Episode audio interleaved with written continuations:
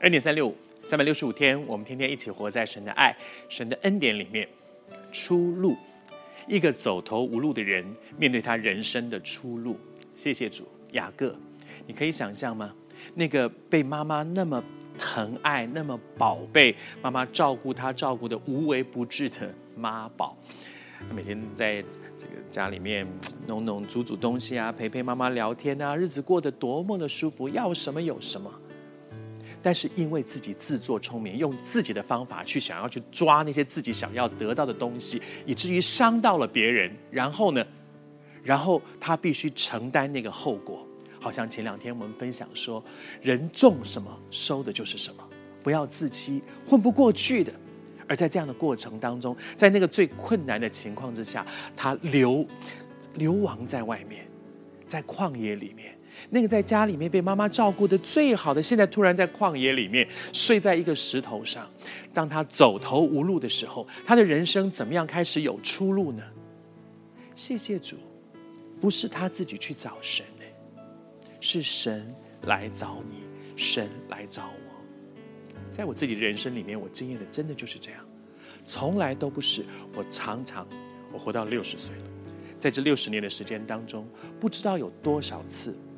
就跟神说：“神啊，我又把我自己的人生搞得一团糟，怎么会这样呢？又来了，老毛病又来了，又把情况弄得这么糟糕，又是我不得不承认是我自己把情况弄成这样。但是没有一次是我靠我自己去解决我的问题，甚至非常多的时候，在我最不快乐、最糟糕的时候，我连祷告都不会祷告，而在那个时候，总是神来找我。”你也有这样的经验，是不是？在你最糟糕的时候，糟糕到一个地步，连祷告都不会祷告了，连祷告都不知道要怎么祷告了。但是在这个时候，多少次是神来找我们？好像雅各，雅各在最糟糕的时候，他经验神来找他。神怎么找他？在那个旷野，睡在石头上，一定睡得非常不安稳、非常不舒服的时候。那个时候有害怕，有懊悔，有有担忧，有一堆这样的一些不好的负面情绪在他里面的时候，他做了一个梦，在那个梦里面，神对他的心说话。圣经里面讲到说，神跟他说：“我是耶和华，我是你祖父亚伯拉罕的神，我是你爸爸以撒的神。”你知道这两句话多重要吗？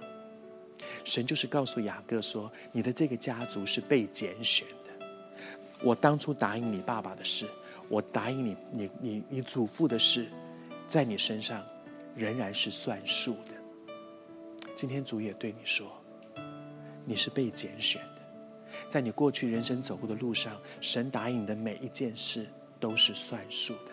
他是信实的主，他是说话算话的，即使我们这边。好像签了一个合约，我们这边常常失约，常常没有按时缴费，常常没有。但是，谢谢主，他仍然是信实的主。